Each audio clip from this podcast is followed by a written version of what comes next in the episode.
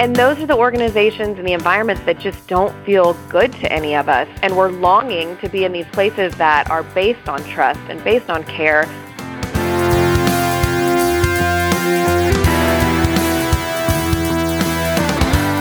Hello, everyone. Welcome to the Where Accountants Go podcast. I'm Mark Goldman, a CPA, and your host for this show. Well, we revisit former guests every once in a while, and that's what we decided to do for this episode. Dina Jansen, our former guest for episode 75, actually half of our podcast life ago at this point, happened to be speaking at an event I was attending as well, and we had the chance to catch up a little bit. Based on that conversation, I asked if she'd be willing to come back on the show for an update episode, and she said that she had something even better in mind than that. She wanted to come on the show specifically to educate us a little bit on one of the topics that she does quite a bit of consulting on. That topic is building the language of trust. That was compelling for obvious reasons. I mean, who doesn't need to know more in the accounting and business world about developing trust? You know, we all do, as a matter of fact. So that's how we ended up recording this episode for today. I think you're really going to find a lot of value in this discussion, not purely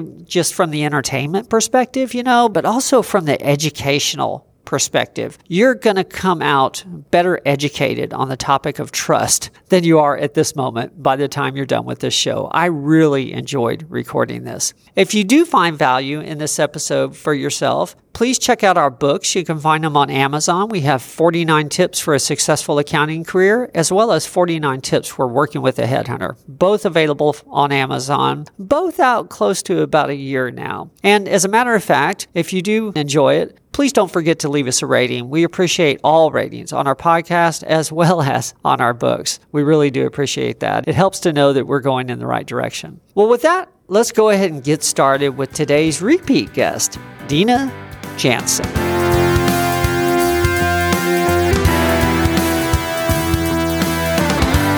Well, hello, Dina. Welcome back. Hi, it's good to be here. I'm glad to join you again. Yes, me too. This is going to be exciting. It's going to be fun. well, for the audience, you may have noticed that we occasionally circle back with a few guests just to see how things have progressed and changed in their careers. And Dina Jansen and I ran into each other at a CE session actually not too long ago, and, and we got to talking about her business a little bit. So I figured she'd be a great guest to do a follow up episode with. Dina started her career, like most of us, in accounting, but now she works more in the area of interpersonal development. And I'm going to let her share the specifics of that with you. In particular, though, we're going to talk about the concept of trust and how it affects us in our careers. So, really, no matter what point you're at in your career, much later on or very early in the process, I think you're going to find a lot of value in this episode. Dina, before we get into what's happened the last few years in your business, mm-hmm. all of our listeners may not have heard episode 75. So why don't you give us a little recap of your early accounting background? What was your early career like? And then how did you transition into what you Absolutely. do now? Absolutely. Sure. I'd love to share again. And it was such a pleasure to join you the first time. So again, I'm excited to be here for round two and be about two years out, which is quite amazing how time flies, but how much you can live and learn in that short amount of time. So I am Dina Jansen, and I am a CPA here in the great state of Texas. I graduated and actually attended Texas Tech University. And when I went into college, I went in as a management major and thought, well, I like people and I like to manage things, so I do that. But after I took my first class, I realized it was not for me. But my accounting class really just kind of seemed to flow pretty naturally for me. And so many other people were not happy with Accounting 101. And I remember the graduate assistant saying, You'll always have a job, right? You'll always have a job if you do accounting. And I was like, Well, sign me up, right? So that started my accounting work in college. And I was really fortunate to then actually work for and be a graduate assistant for Dr. Robert Freeman, who was a former GASB member. And so because of him and really wonderful connections, when I graduated, I was able to work at a really small local firm in Lubbock for a year and then transitioned when we moved home. My husband and I at the time, we moved home and I worked at Deloitte & Touche for eight years. And again, in all of that time, I worked predominantly in the government higher education space and always on the auditing side of the house. Hmm. So I was the friendly auditor that people love to welcome into their space. And so I was at Deloitte Touche in Austin for eight years, and it was a great experience. I got to learn a ton, got to be on some really large engagements. But after about eight years there, I was really drawn to the largest local firm in Austin, Maxwell Locke and Ritter, and made the transition there and spent the next seven years of my career with that team in downtown Austin. So after a few years, I was actually really fortunate to become a partner, and I was a partner there and managed the nonprofit practice, which again just played such a beautiful part in my career. I already had some of the compliance experience with single audits and that from the government side of the house. But I really, Maxwell Locke and Ritter was just a wonderful place. It was great people, great clients, really a great team that I was working with. So stayed really always on the audit side of the house, always in kind of that government, higher ed, nonprofit space. But something, and you've already kind of alluded to the fact that something in me really just kept feeling this pull to try something out of the public accounting space. And that was really scary to me. And it was even scary as I agreed to become a partner because I had already felt that pull before I committed to that. And it was hard to me because I knew and loved the firm so much. I didn't want to commit to something I wouldn't be there for long term. But in February 2018, I did officially retire and walk out of the doors of Maxwell Locke and Ritter. The, the managing partner there and the audit team and the audit partners I was working with were so wonderful and gracious in my transition as we all kind of explored the options of what I could do, right? If I try could try to do something with my passions inside the walls of the office or if I needed to walk out. And we all decided that for all of us the best thing was for me to retire and move on. And so now I'm just about hitting my 2-year birthday for Dina Speaks. Dina Speaks is a business that I created that is really all about sparking lights of curiosity and hope in potential seekers is what I call them. So I work with individuals and teams that that truly want to be more than they are right now. They want to learn and they want to grow and they want to connect with themselves and with their team and with their clients. And so it's been a crazy two years of transition and it's exciting. I've actually published my first book called Road to Hope in that time and really just excited to kind of continue to let the, the adventure unfold. But that, at least a little recap, I think, from where I've been to where I am today. Wow, you've done a lot, and I yeah, I you published your first book.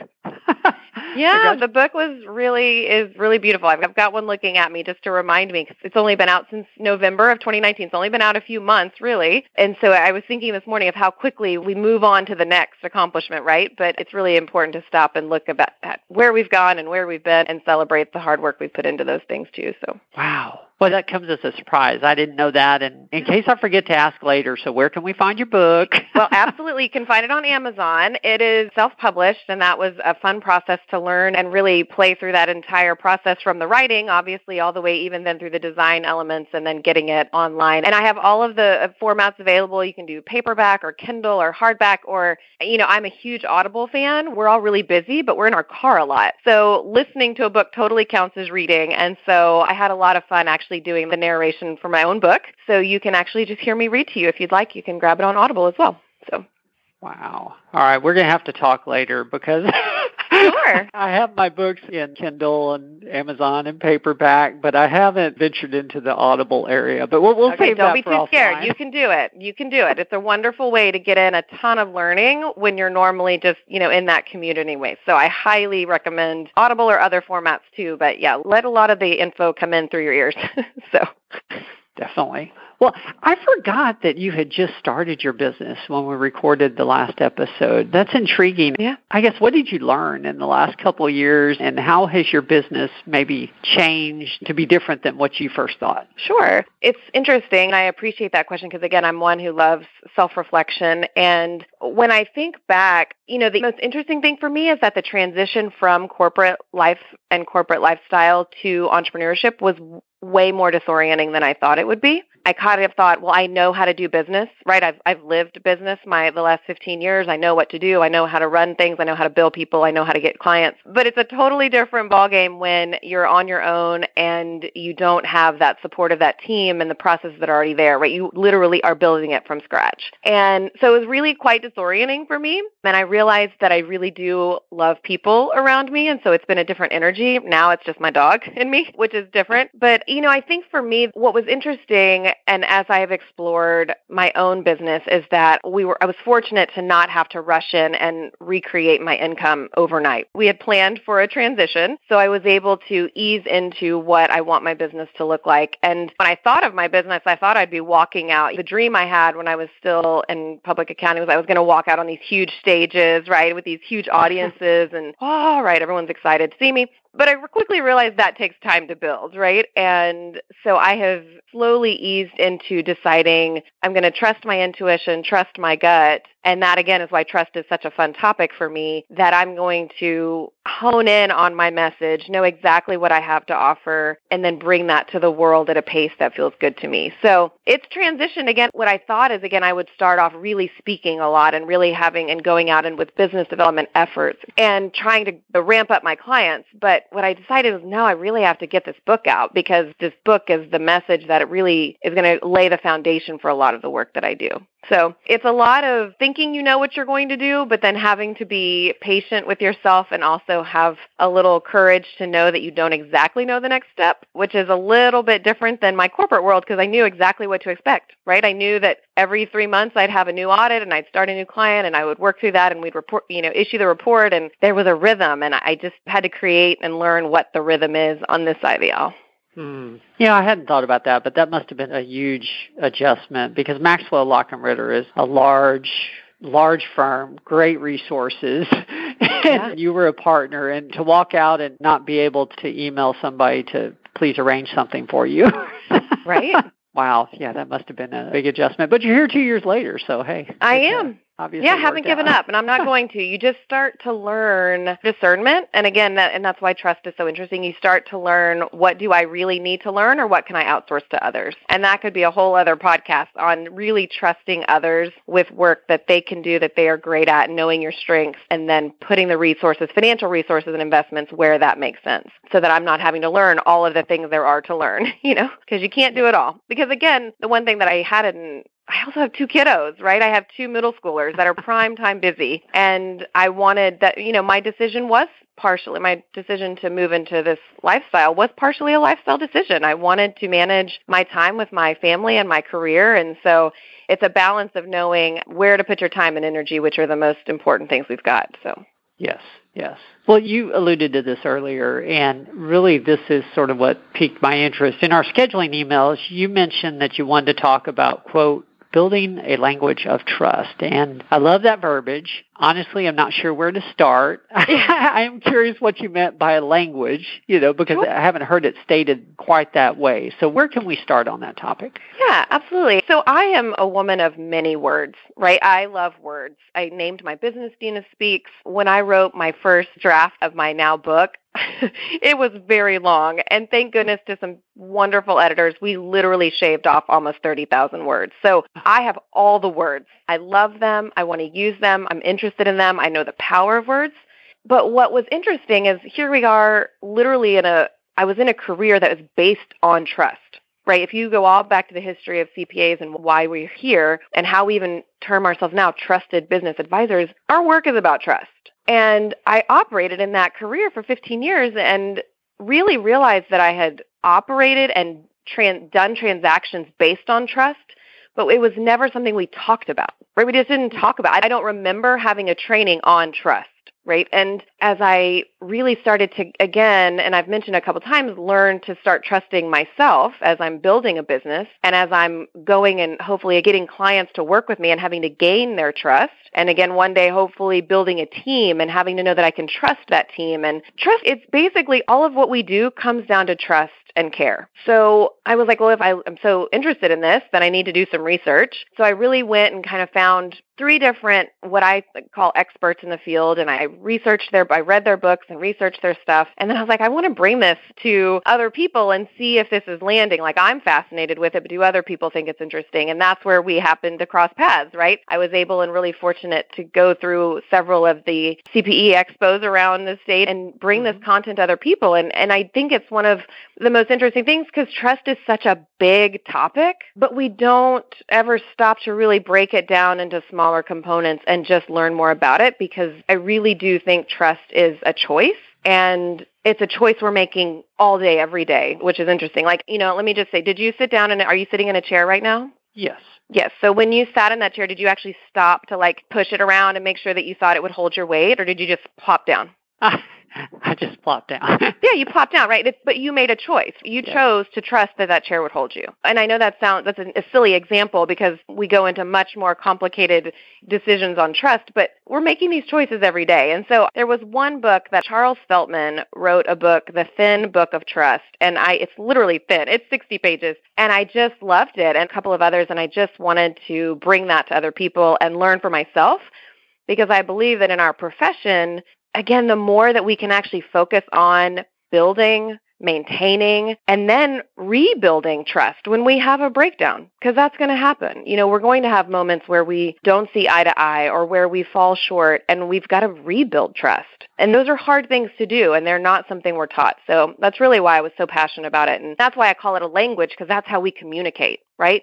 We communicate with each other through our trust, and we communicate oftentimes our words aren't saying, Hey, Mark, do you trust me? But we're implying it through our behaviors and our activities and how we do work together. And so it's just creating a language of trust to me just helps people realize we are talking in trust and we just need to actually learn more about it so that we can know better, do better, you know, learn more and try to apply more. So. Yeah, I tend to think of trust as either comes naturally or it doesn't come naturally. Mhm. but you're talking about a language of trust. Is there a specific language or words or an approach that we can use better to show that we can Right. be trusted? Is there anything we can do from that standpoint? Particularly, let's let's say we have a new team or we're on a new team or you know, you're working with a new client. How do you instill that? Yeah, and I think what you do is you actually talk about it. You actually bring up the concept of trust and you break it down. And you break it down into smaller bites. And it, and I want to give credit where credit is due to Mr. Feltman and I strongly recommend you and your readers read this book, but he breaks down trust into is that it's actually four assessments that we're making of people. You know, I'm an auditor, will always be an auditor. I literally was paid to be curious and ask questions.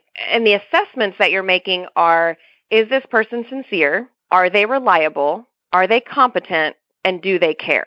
And so he breaks trust into these four distinctions or these four assessments of sincerity, reliability, competence, and care. And it really allows you then when there is some sort of break or as you're building a team, you can really talk about how are we going to talk to each other to know that we're being sincere with each other, that I mean what I say and I say what I mean and I'm going to act accordingly. Or how can we talk about reliability? You can count on me, right? You can count on me to promise to deliver what I promise I will. Or when it comes to competence, oftentimes we go in and we want to prove our competence, but sometimes the most competent thing to do is say, I don't know how to do that.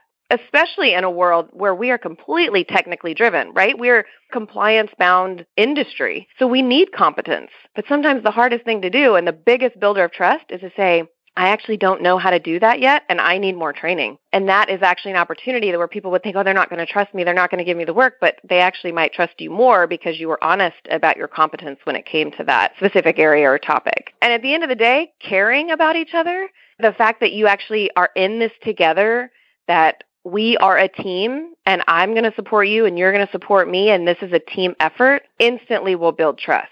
But it can't only be in words, right? So it has to start though with a conversation and then you allow it to play out in your actions because actions will always speak louder than words. But you keep coming back to it and you keep having conversations about how do we feel? Like how do we feel when it comes to these components of trust? Specifically if there's a snafu or something goes wrong, you can come back and try to break it down instead of saying, you know, I just can't trust you anymore. It can be wow, I, I really realize there's something about I don't feel like you're reliable right now. You've told me you deliver and you haven't twice. How can we fix that component and really see if that gets us back on the road? So it allows us to get focus on such a huge topic. So it's been fascinating to me.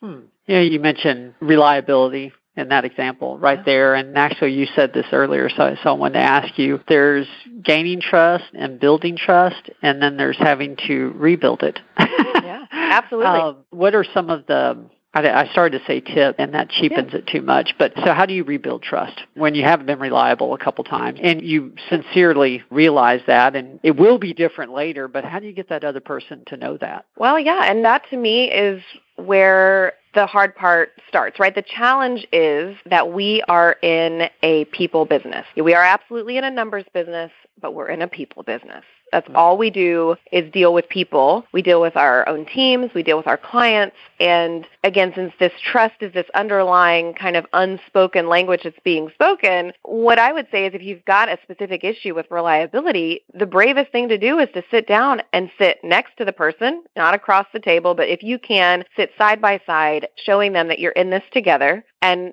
being very clear this was the expectation. It hasn't been met it's leading me to question if I can rely on you, and I need us to figure out together how we're going to remedy that going forward. In a lot of the training that I do, we actually break down the four components, and he does in the book as well. So, again, I recommend people read it. Is he breaks it down then how you can really have clear communication to make sure that you're on the same page. Because, you know, when it comes to reliability, if you think I've missed the mark a few times, it might be because you're not clearly communicating to me what the mark is and so I'm aiming at something else. Does that make sense? Like it's a much more interesting conversation when you start breaking down the concepts and making sure, well, did they clearly understand what you wanted of them, what you were asking? And that is how you build that reliability. And now if that is clearly communicated and they continue to not do that, then you're going to have different conversations. And sometimes trust, the most caring thing you can do for someone is to offer them a different opportunity. And that's, again, just a conversation of trust. But you have to have the conversation, go on into it knowing that you're a team, but making sure that you both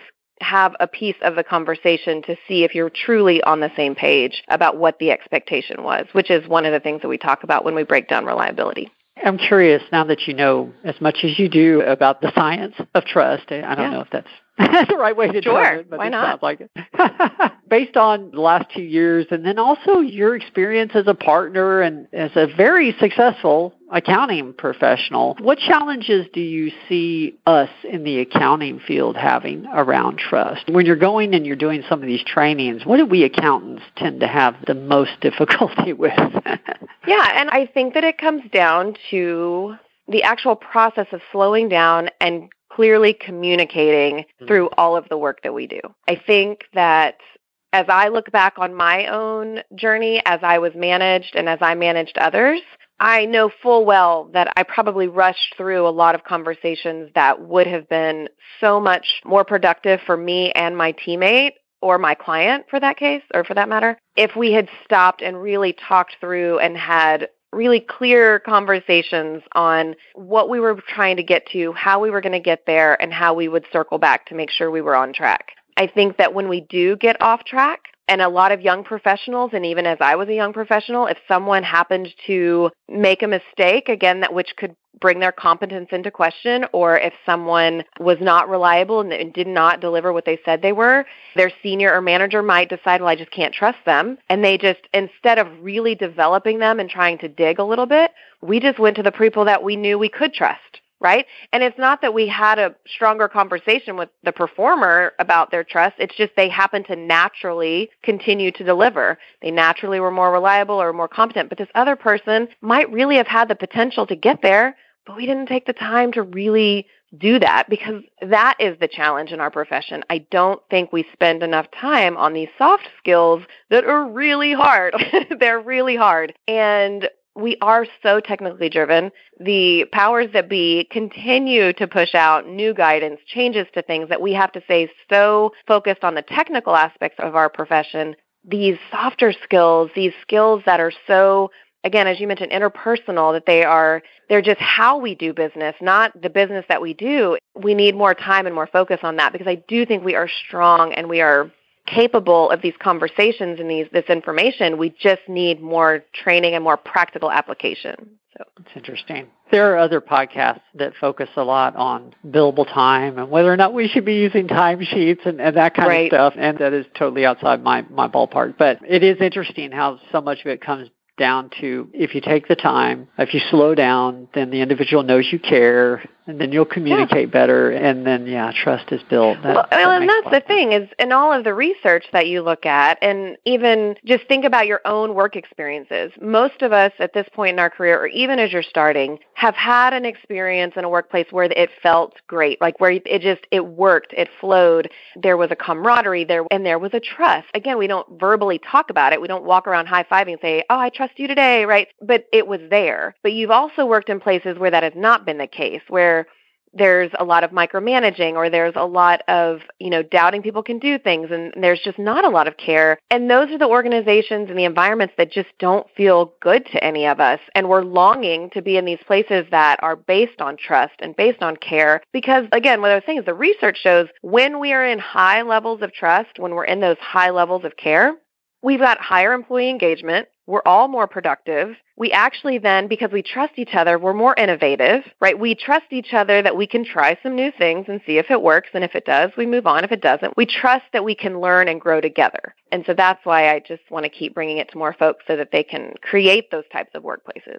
Mm. It really is the stronger manager that slows down and takes the time to develop their people instead yeah, of absolutely you know, simply just going to the same person who you know can, that can get the job done, and then you have a team of one instead, yeah, instead right. of a team of many. That's a good point. Good point. Mm-hmm. Well, yeah, I'm curious. Reflecting, I guess, back on your own career and you know prior to starting Dina Speaks and doing this research and that kind of thing. Is there anything you're looking back on your own career that you may have done differently now or situations you may have handled differently or just given what you know now about the development of trust? Yeah, absolutely. You... Mm-hmm. Absolutely.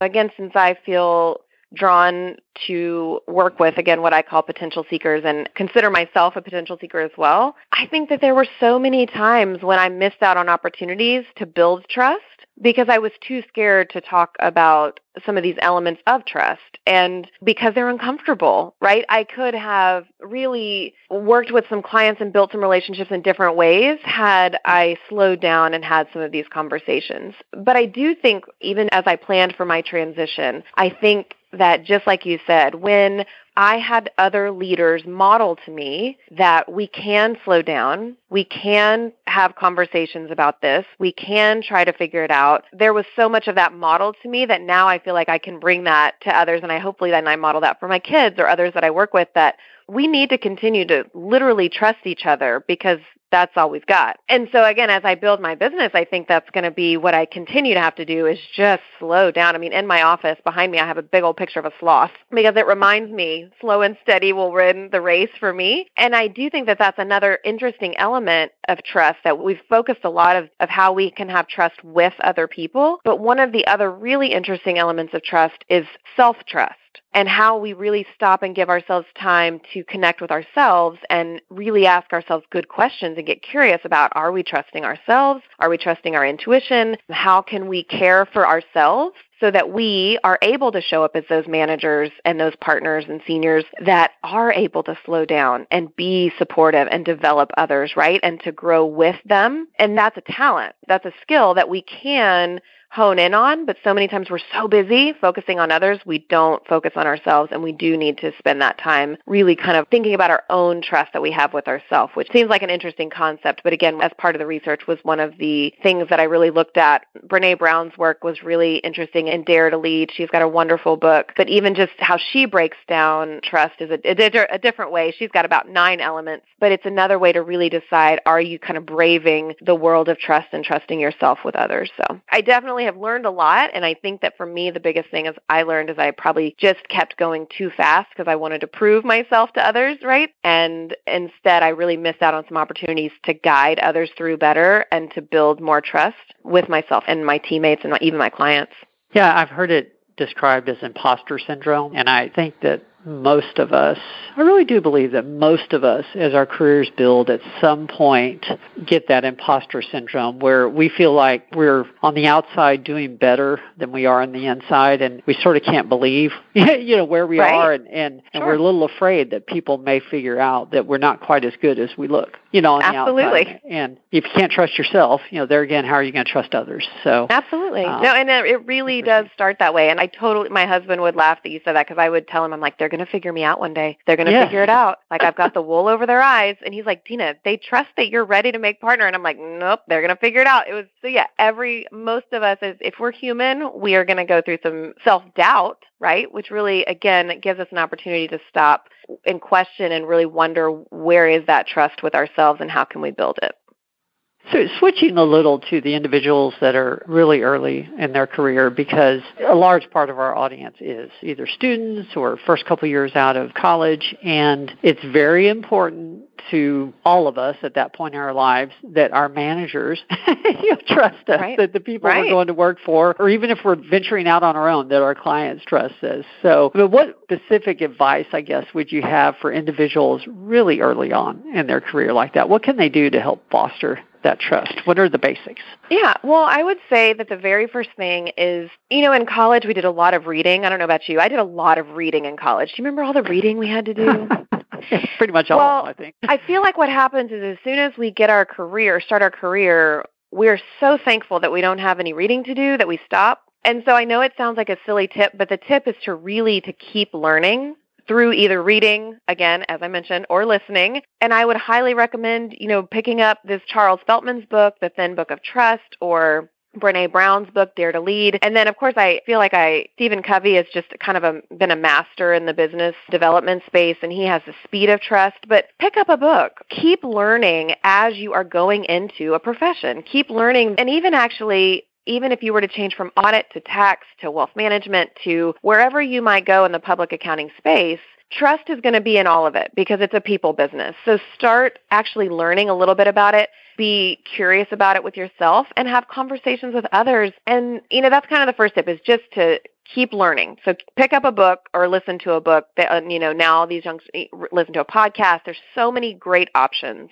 so keep learning about it so that you have a level of awareness that I know full well I did not have going in and would have been really fascinating to have. The second thing is then is just to watch right? We're doing it unconsciously, but actually watch and look who is modeling behavior around you that you trust right? You're going to be surrounded by people, by clients all of the time and start just picking up on little things of like, wow, they really are doing this really well, or they are the most competent person I know and they're honest about what they do know and what they don't know and how to learn more. I want to exhibit that in my life. Or, man, this person is consistently delivering and I'm always a day late. So what can I learn from that person to improve myself? So look around and see who is modeling some really amazing behavior that you are drawn to and then not only just watch it, but take them out to coffee, right? You don't need to be the one, like, don't wait to be asked. Reach out and say, man, I'm really seeing something in you that I'd like to have in my own professional toolkit. How can I learn from you?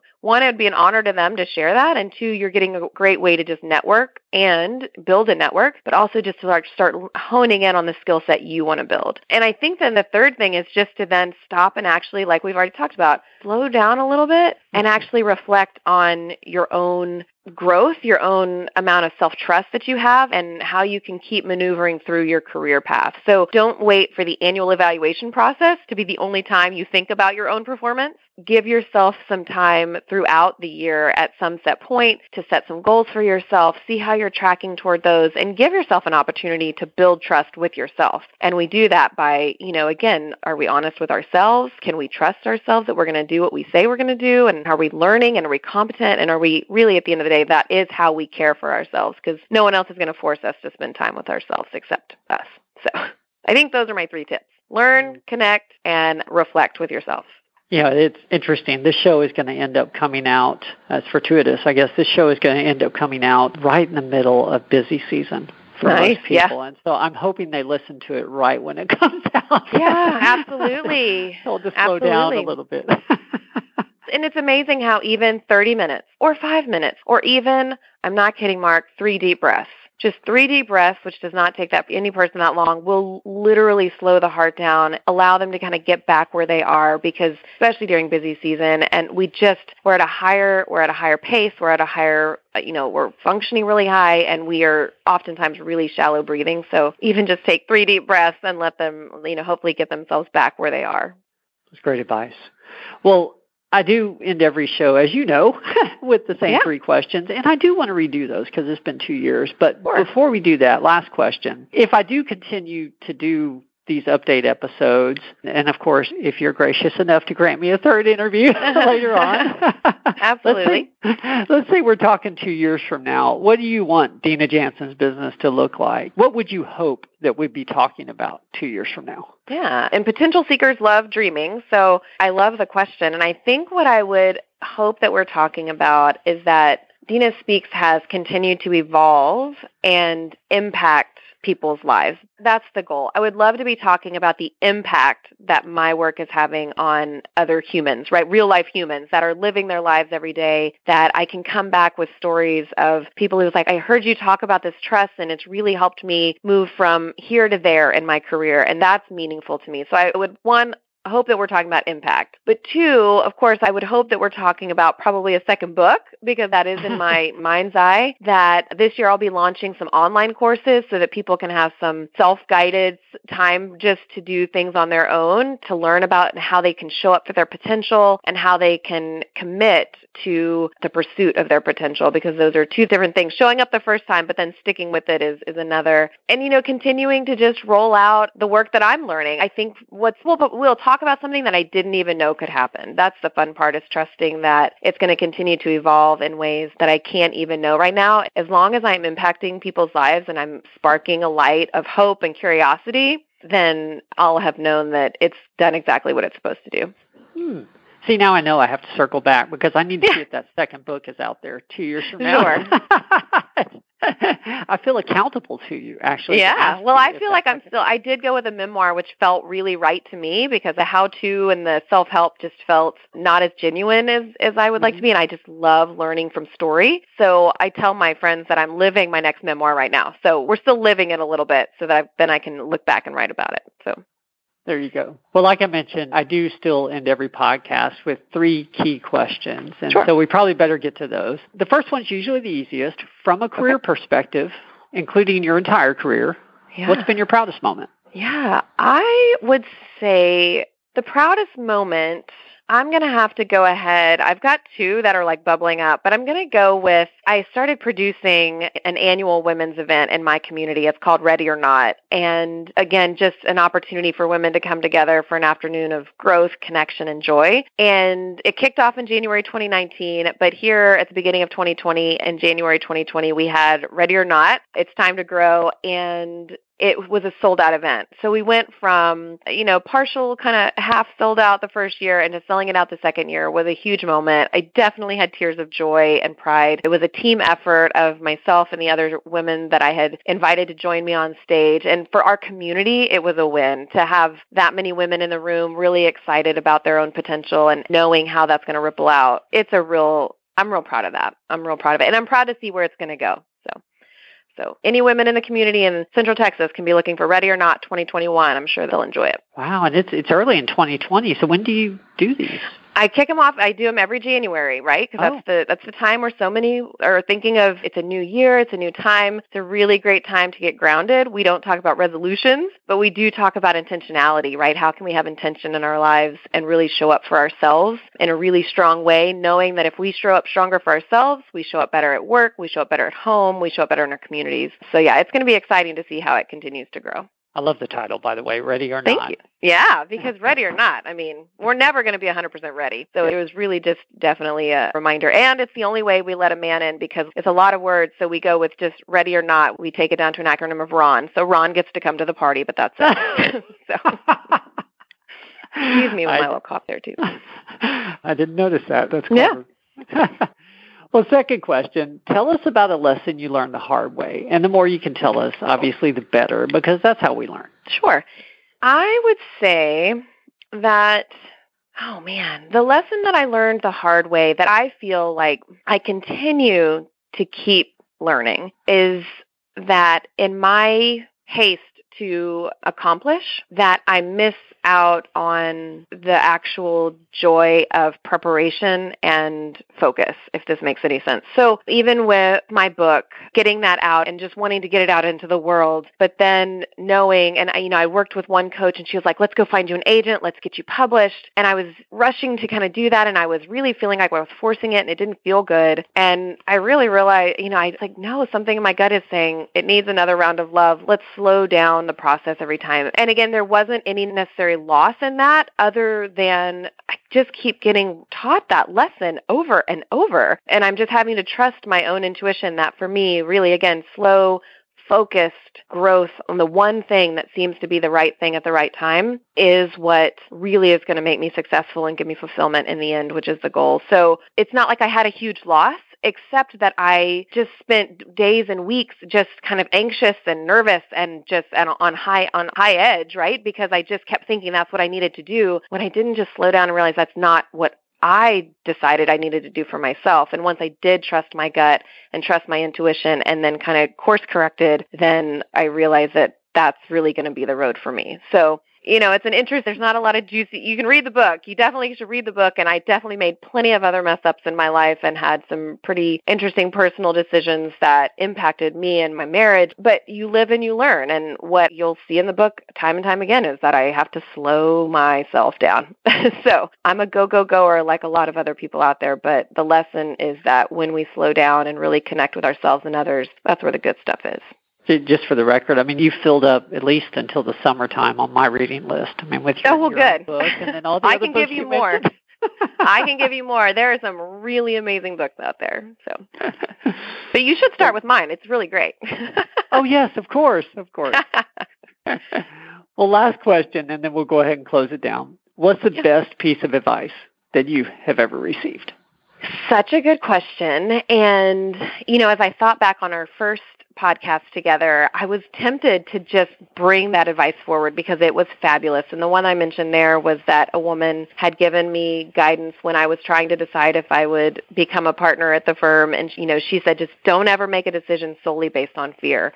Still, absolutely a solid piece of advice that I will keep with me till my dying day. But as I thought of trust and I thought about really what we've been talking about today, and interestingly enough, this was also at the same time when I was trying to make this big decision for my career if I would become a partner, not knowing that I had this kind of pull to pursue some other dreams later in life. There was an, several of the partners within the firm that I talked with reminded me, and again, one partner in particular, he just kept telling me, like, Tina, you're not signing your life away right? Times are going to change, other opportunities are going to present themselves, but we will figure this out. And it wasn't a specific piece of advice to me, but there was this, we will figure it out, was ultimately saying, you can trust us, right? We care for you. We trust that you're ready for this transition. And even if you don't, won't be here for the long haul, that's okay with us right now because we'll figure it out. And so I think that there's a beautiful piece of advice in there that one, life has options Two, life will have changes and transitions, whether you see them coming or not. But three, we will figure it out. We just will. And if you trust yourself and you trust the people that you're surrounded by, you're going to figure it out. So I think that's what I'm holding on to right now. Wow. What a gift that partner gave yeah. you because he released you from yes. that, that guilt and that worry. And wow. Yeah. Wow. That, was wonderful. Mm. Well, thank you. That was wonderful to end this on. I feel it's only fair. I need to ask you where people can contact you if they want to get Absolutely. in touch. What's the best way to find you? The absolute best place to find me is on my website. So denajansen.com. So it's D E N A J A N S E N.com. And even there, there's links off to the book, Road to Hope, and other ways to connect through to me if you'd like to talk about how we can work together or any other way I can support you. But denajansen.com is the spot to hit. Perfect. Well, I really do hope to be circling back with you here in a couple years. So thank you so much for doing this. You're welcome. Thanks for having me.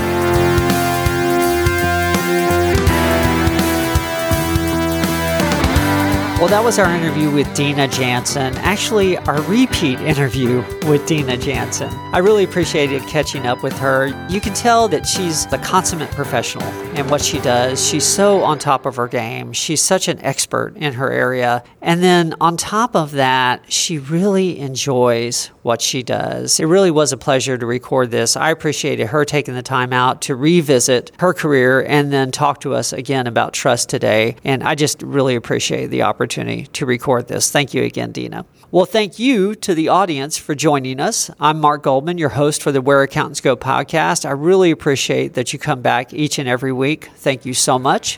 We will see everyone next week. There's more to come.